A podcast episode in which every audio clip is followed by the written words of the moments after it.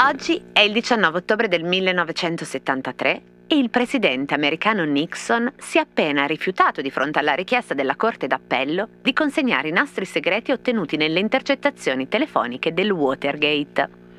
Da questo momento in poi Nixon perderà il sostegno degli stessi membri del Partito Repubblicano e l'8 agosto del 1974 rassegnerà le dimissioni da Presidente degli Stati Uniti d'America.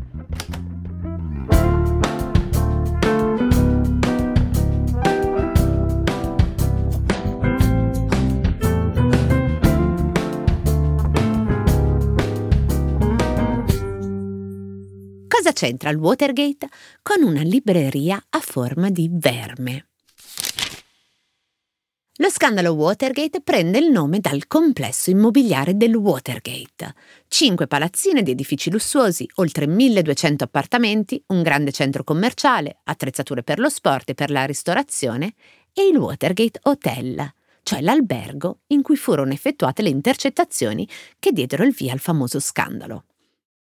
L'architetto del complesso fu un italiano, Luigi Moretti, che sarebbe morto due anni dopo l'inaugurazione del progetto.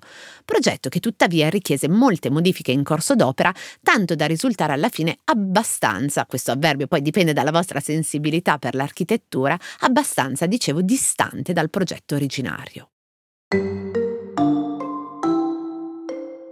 Due parole su Luigi Moretti, che è stato un architetto romano e che ha progettato moltissimo nella sua città. Vi faccio qualche esempio. La palazzina di San Maurizio a Montemario l'ha fatta Luigi Moretti.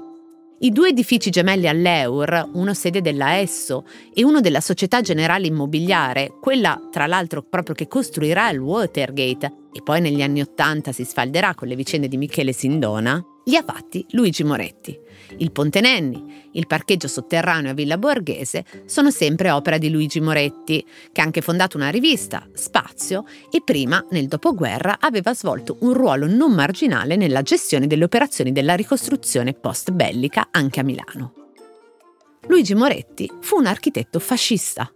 Realizzò la Casa Balilla Sperimentale, l'Accademia di Scherma al Foro Italico, anche nota come Casa delle Armi, la palestra del Duce, la cella commemorativa e nel 1934 partecipò al concorso nazionale per il fascio littorio e per la mostra della rivoluzione fascista. Nel 1945 Luigi Moretti fece anche un periodo in carcere a San Vittore proprio per le sue implicazioni con il regime.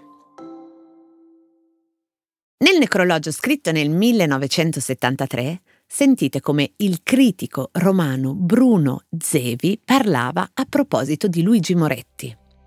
Possedeva un'autentica tempra di artista, integrata da una notevole, anche sistematica cultura e da una straordinaria capacità professionale avrebbe potuto assumere un ruolo determinante nella depressa atmosfera italiana, ma una volontà spasmodica di affermazione individuale, associata a un intellettualismo di marca d'annunziana, ingordo di raffinatezze e di lusso, riportava la sua fantasia nei binari di un insopportabile conformismo, uno spreco in termini civili e umani da cui non si riscattava mai completamente. Ma questo non c'entra davvero niente con lo scandalo, c'entra invece con il complesso edilizio diventato famosissimo per lo scandalo che l'ho interessato, dietro a cui, anche se non viene quasi mai ricordato, c'è un architetto italiano. Dietro all'edificio, non dietro allo scandalo, almeno non dietro allo scandalo americano, diciamo. Comunque Moretti impostò quella complessa struttura con uno stile così diverso dal dominante diffuso neoclassicismo americano da essere definito, questa volta con un'immagine molto più sintetica e eloquente, del critico dell'architettura Eckhard, inopportuno come un ballerino di strip dance che balla al funerale della nonna. La storia del Watergate inizia con dello scotch, poco dopo l'una di notte del 17 giugno 1972, quando una guardia giurata di 24 anni, Frank Wills, nota che in diverse porte di una parte dell'hotel Watergate occupata da uffici c'è del nastro adesivo sulle serrature che impedisce alle porte di chiudersi. Cioè, il nastro adesivo è stato messo sullo scrocco, che è quel cuneo che si apre e si chiude quando flettete la maniglia e quindi le porte non si chiudono mai completamente. La guardia giurata toglie il nastro adesivo, toglie lo scotch dallo scrocco per permettere alle porte di chiudersi, torna un'ora più tardi e nota che il nastro adesivo è stato rimesso. Quindi decide di chiamare la polizia e il resto lo sapete. O se non lo sapete comincerei dal film Tutti gli uomini del presidente dove peraltro ebbe una piccolissima parte in cui interpretava se stesso lo stesso Frank Wills che a parte questo non ebbe in realtà nient'altro dallo scandalo che contribuì a scoprire, nemmeno un aumento di stipendio e morì molto giovane e piuttosto male. E infatti io in questa puntata di Cosa c'entra volevo parlarvi dello scotch, però un po' era troppo banale l'associazione e un po' c'era qualcosa di più interessante secondo me da raccontare. E quindi torniamo all'albergo Watergate. Questa volta siamo nel giugno del 2016. L'albergo è stato rifatto, una nuova proprietà ha fatto ristrutturare e ridisegnare tutti gli interni e il progettista incaricato di questa realizzazione è Ron Arad, designer israeliano che riempirà il Watergate Hotel di mobili di Moroso, un'azienda del mobile di design di Udine. È possibile, nella configurazione attuale del Watergate Hotel, anche accedere alla famosa Scandal Room 214, dove però trascorrere una notte costa oggi mediamente 1500 dollari. Ci trovate un telefono Cobra, una lettera 22, le pagine incorniciate dei quotidiani dell'epoca e alcune costose poltrone di Ron Arad, sempre per moroso.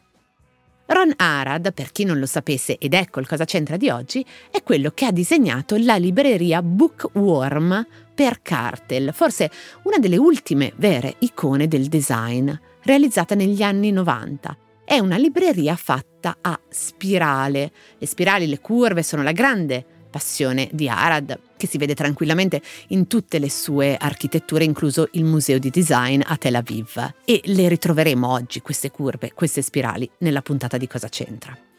Inizialmente Ron Arad aveva realizzato la libreria Bookworm nella propria officina, in una produzione limitata e utilizzando delle lastre metalliche, flessibili ma anche resistenti, che anziché essere fissate in maniera lineare alla parete, potevano essere messi in modo circolare, con dei divisori interni, no? Quindi creare con questa libreria una specie di chiocciola di lumaca. Ma i libri a testa giù non cadono? Vi chiederete voi? Certo, però ve l'ho già detto, siamo negli anni 90 e l'idea che il design di prodotto debba anche funzionare è un concetto assolutamente vetusto, superato. Però vuoi mettere con il fatto che ognuno può farsi una libreria come gli pare, facendola girare sugli scaffali e sulla parete come vuole lui?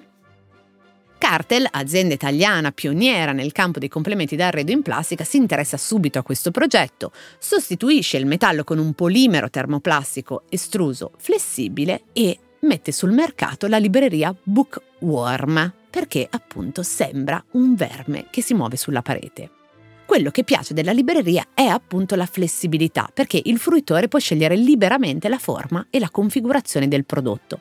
E questa è una novità, almeno per quegli anni, abbastanza singolare, perché non ci sono tanti oggetti prodotti in serie che offrono questo margine di libertà. Almeno ai tempi non ce n'erano.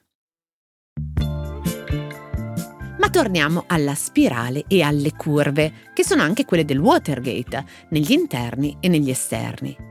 Arad ha ridisegnato le aree al piano terra e al piano seminterrato, tra cui l'atrio di ingresso, la hall dell'hotel, i ristoranti, il bar dell'hotel e la hall principale dell'ascensore e anche la terrazza da pranzo esterna, quindi tutto. Il progetto ha lo scopo di completare le curve della struttura di Moretti. Lo stesso Arad in un'intervista ha detto Lavorando in un periodo storico così significativo non puoi ignorare il contesto, ma allo stesso tempo non vuoi imitarlo e ha dichiarato di essere stato molto suggestionato dal dialogo con Luigi Moretti, anche se per forza di cose un dialogo a senso unico. E questo già ha un suo interesse, un architetto israeliano che mette mano al lavoro di un architetto fascista. Allora, vediamo un po' com'è fatto questo albergo. Le pareti, le scrivanie, le colonne nella reception sono tutte avvolte in fasce metalliche, disegnano delle curve, così come le superfici del whisky bar, le colonne comprendono delle vetrine curve piene di pile di bottiglie di liquore. Dal soffitto pendono delle lampade molto caratteristiche, a sospensione, che sembrano delle molle spiraliche, sempre in metallo, e che, se le guardate bene, sono esattamente il logo del Watergate. Ma guardandole ancora meglio, quelle lampade si trovano anche da un'altra parte. Sono le stesse lampade, queste a spirale, che figurano nel logo del Watergate, che Ron Arad ha inserito nei rendering di uno dei progetti a cui ha detto di tenere di più. È uno dei centri oncologici più avanzati in Israele che sorgerà, forse, nel campus delle McMedical Center di Afula Nord di Nazareth su un'area di 11.000 metri quadrati e che servirà circa 4.000 bambini ogni anno. Si chiama Beit Shulamit in onore della pediatra a cui è stato intitolato e nel progetto si legge così.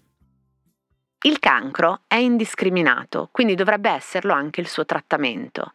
La nuova Beit Shulamit Cancer Center diagnosticherà e fornirà cure a migliaia di pazienti, servendo ebrei, cristiani, musulmani, sia della comunità israelitica che delle regioni palestinesi.